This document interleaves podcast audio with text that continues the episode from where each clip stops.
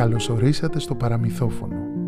Είμαι ο Γιώργος Ευγενικός και μαζί θα ταξιδέψουμε στον κόσμο των μύθων και των παραμυθιών.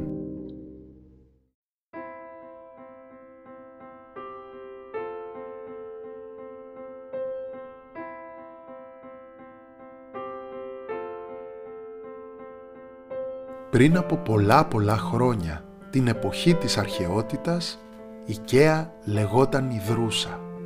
Άφθονα και καθαρά νερά ανάβλιζαν από τις πηγές και οι κάτοικοι απολάμβαναν την πλούσια βλάστηση και τη δροσιά.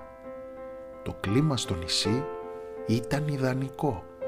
Η γη και η θάλασσα χάριζαν στους κίους το φαγητό που χρειάζονταν και έτσι χαίρονταν την υγειά τους.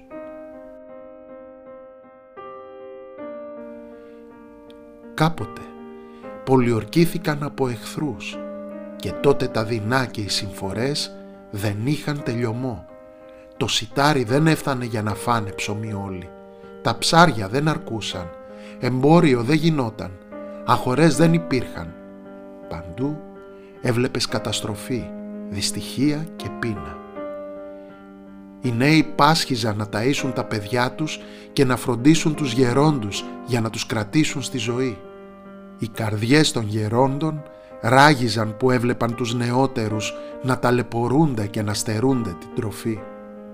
Σκέφτηκαν λοιπόν οι τοπικοί άρχοντες και δειλά-δειλά άρχισαν να συζητούν ένα παράξενο καινούριο νόμο. Μιας και δεν έβλεπαν να υπάρχει άλλος τρόπος για να λυθεί το πρόβλημα της έλλειψης τροφής, το πήραν απόφαση. Κίον νόμιμον. Οι ηλικιωμένοι για να μην επιβαρύνουν τις οικογένειές τους και την κοινότητα θα πρέπει να πίνουν το δηλητήριο από το φυτό κόνιο που ευδοκιμεί στην Καία και να φεύγουν από τη ζωή. Τα μαντάτα ταξίδεψαν γρήγορα σε όλο το νησί. Σε κάθε χωριό και σε κάθε γειτονιά η αλόκοτη απόφαση ήρθε και έπεσε στα σπίτια σαν κεραυνός. Για το καλό του τόπου έβαλαν τον νόμο σε εφαρμογή με προθυμία και υπερηφάνεια. Εμείς εκπληρώσαμε το χρέος μας στην πολιτεία, έλεγαν. Τώρα πρέπει να προστατέψουμε τους νέους. Η δικιά μας η σειρά πέρασε. Χτίσαμε περιουσίες, φτιάξαμε οικογένειες, μεγαλώσαμε πια. Έφτασε ο καιρός μας να παραμερίσουμε με ένα λαμπρό θάνατο. Τον πρώτο καιρό, στα πρόσωπα των παιδιών έβλεπες θλίψη και δάκρυα.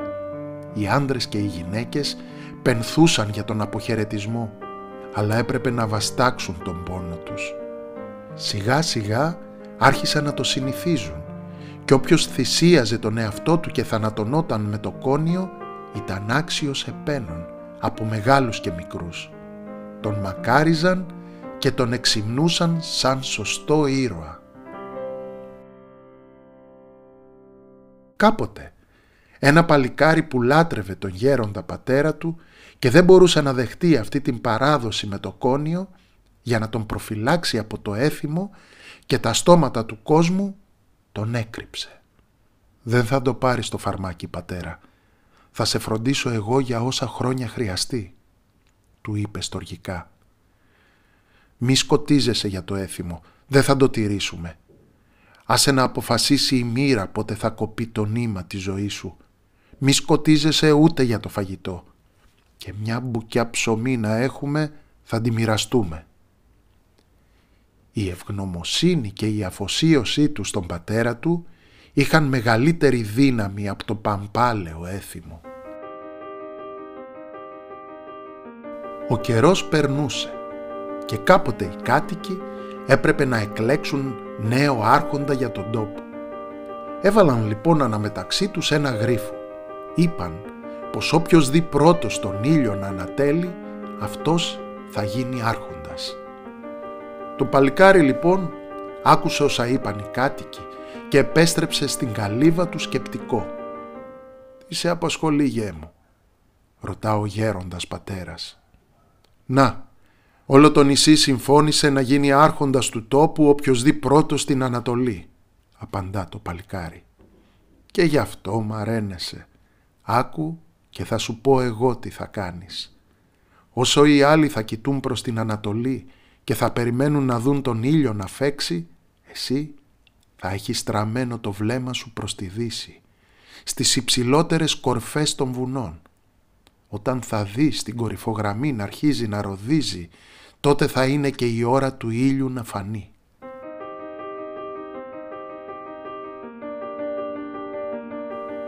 Το παλικάρι άκουσε προσεκτικά τον πατέρα του και τον θαύμασε. Ακολούθησε πιστά τα λόγια του και έκανε όπως τον συμβούλεψε. Όταν ζήγωνε η ώρα να ξημερώσει, όλοι οι υποψήφιοι άρχοντες ήταν μαζεμένοι για να διαγωνιστούν ποιος θα πάρει το αξίωμα. «Να ο ήλιος, τώρα ανατέλει», φώναξε το παλικάρι σαν είδε τις κορφές στη δύση να φωτίζονται. Όσοι ήταν εκεί παρόντες ξαφνιάστηκαν. Εντυπωσιάστηκαν με το κατόρθωμά του και περισσότερο με τα νιάτα του. «Μονάχος σου έκανες τέτοια σκέψη ή σε συμβούλεψε κανένας» τον ρώτησαν. Η εξυπνάδα και η σοφία σου λάμπουν περισσότερο από τις ακτίνες του ήλιου και είσαι πολύ νέος. Το παλικάρι ομολόγησε την αλήθεια και τους είπε «Μόνο ένας γέροντας ή μια γερόντισα έχουν σοφία και μπορούν να τη χαρίσουν απλόχερα. Κι εγώ έχω τον πατέρα μου. Αφιέρωσε τη ζωή του σε μένα και τώρα εγώ τον φυλάω σαν τα μάτια μου. Τον είχα κρυμμένο και δεν έπαψε ποτέ να φωτίζει τον δρόμο μου σε κάθε σκοτεινό και δύσβατο μονοπάτι. Το ξανασκέφτηκαν λοιπόν οι κάτοικοι της Σκέας και είπαν «Τόσα χρόνια πώς αφήνουμε τη σοφία των γυρατιών να πηγαίνει χαμένη έτσι άδικα. Οι ηλικιωμένοι έχουν αξία ανεκτήμητη και θα ζουν όσο ορίζει το γραμμένο του καθενός. Η θέση τους είναι ανάμεσα στα παιδιά και στα εγγόνια τους, ανάμεσα στους γείτονες, τους φίλους και τους συγγενείς. Να τους καθοδηγούν με πολύτιμες συμβουλές. Από τότε, όποιοι έφταναν σε προχωρημένη ηλικία και επιθυμούσαν να εγκαταλείψουν τα εγκόσμια, ζητούσαν από μόνοι τους την άδεια από τον Δήμο να πιούν το κόνιο, χωρίς να το ζητά κανένας νόμος επέλεγαν να φύγουν από τη ζωή όσο ήταν ακόμη ακμαίοι, προτού να ζυγώσουν οι αρρώστιες και τα βάσανα. Γενναίοι και μεγαλόψυχοι οικοί δεν ανέχονταν να ζουν υπό όρους, περιφερόμενοι ασθενείς ή ανήμποροι, να είναι βάρος στους δικούς τους ανθρώπους, να προκαλούν τον νύκτο ή την απέχθεια. Ο λαμπρός θάνατος δεν συνοδευόταν από θρήνους των οικείων και κραυγές παρακτικές, αλλά από μια αθόρυβη οικογενειακή συναισθίαση. Εκεί είχαν λύσει το ένιγμα του θανάτου. Είχαν τη βαθιά πεποίθηση και βεβαιότητα πως η ζωή συνεχίζεται και μετά τον θάνατο. Πως ετούτος ο βίος που ζούμε τώρα είναι απλά ένα σταθμός προς έναν άλλο βίο, ευδαιμονέστερο και μακαριότερο. Η ιδέα της αυτοθυσίας των ηλικιωμένων για το καλό των ίδιων και για την ευημερία των νεότερων είχε οπαδούς και εκτός νησιού. Υπήρξαν ένθερμοι υποστηρικτές όπως ο ποιητής Μένανδρος που μιλώντας στον Φανία έλεγε πως είναι πολύ σωστός ο νόμος της Κέας και πως όποιος δεν μπορεί να ζει καλά, καλύτερα να μη ζει. Κάποτε, ο Ρωμαίος στρατηγός Πομπίιος Σέξτος είχε ανοίξει πανιά για ταξίδι μακρινό όμως έπεσε σε φουρτούνα τρομερή και το καράβι του χρειάστηκε να προσαράξει στις ακτές της Κέας. Μέχρι να κοπάσει η τρικυμία έμεινε για λίγο στο νησί. Γνώρισε μια αξιοσέβαστη ηλικιωμένη κυρία. Εξαιρετική γυναίκα, καλλιεργημένη, απόγονος αριστοκρατικής οικογένειας. Εκείνη λοιπόν είχε διοργανώσει μια αποχαιρετιστήρια τελετή για να πιει το κόνιο ο Ρωμαίος στρατηγός ήταν καλεσμένος. Και τι δεν έκανε ο άνθρωπος για να τη μεταπίσει; Φάνταζε στα μάτια του τόσο ακατανόητο και απάνθρωπο αυτό το έθιμο που ακολουθούσαν οι ντόπιοι. Δεν το χωρούσε ο νους του. Η αρχόντισσα από την άλλη ήταν αποφασισμένη. Ήταν σίγουρη ότι κάνει την ορθότερη επιλογή. «Ξανασκέψου το κυρά, δεν έχει φτάσει η ώρα σου να φύγεις», της έλεγε. «Απομένει ακόμη πολλή ζωή μπροστά σου. Έχεις δρόμο να διανύσεις, περπάτα τον. Δεν έχει έρθει το τέλος». Ο στρατηγός προσπάθησε πολύ για να την αποτρέψει από τον σκοπό της, όμως τα λόγια του ήταν μάταιος κόπος. Εκείνη δεν άλλαζε γνώμη. Μέχρι τώρα η τύχη ήταν πάντα με το μέρος μου. Μου έδειχνε το γλυκό της πρόσωπο και μου χαμογελούσε. Με καλωσόριζε με ανοιχτές αγκάλες όπου κι αν πήγαινα, ό,τι κι αν έκανα, του εξηγούσε. Πέρασα μια ζωή με άνεση και πολυτέλεια, με όλων των λογιών τα καλά. Ό,τι λαχτάρισα, το απόκτησα. Φοβάμαι μήπως μεγαλώνοντας κι άλλο, οι όμορφες αναμνήσεις σβήσουν και τη θέση τους πάρουν βάσανα φρικτά. Φοβάμαι και μόνο στη σκέψη πως μπορεί ο βίος μου να γίνει άθλιος και αβάσταχτος και να έχει τέλος άσχημο. Χίλιες φορές προτιμώ ο θάνατος να με βρει όσο έχω ακόμη την υγειά μου, πριν το κορμί μου να γίνει φυλακή, όσο είμαι δυνατή και ευτυχισμένη και ο νους μου καθαρός και ξάστερος.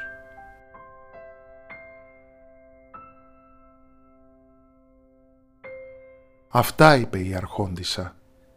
Έπειτα μοίρασε την περιουσία της και τα υπάρχοντά της στις δύο θυγατέρες της και τα επτά εγγόνια της και τους συμβούλεψε να ζήσουν αγαπημένοι και μονιασμένοι.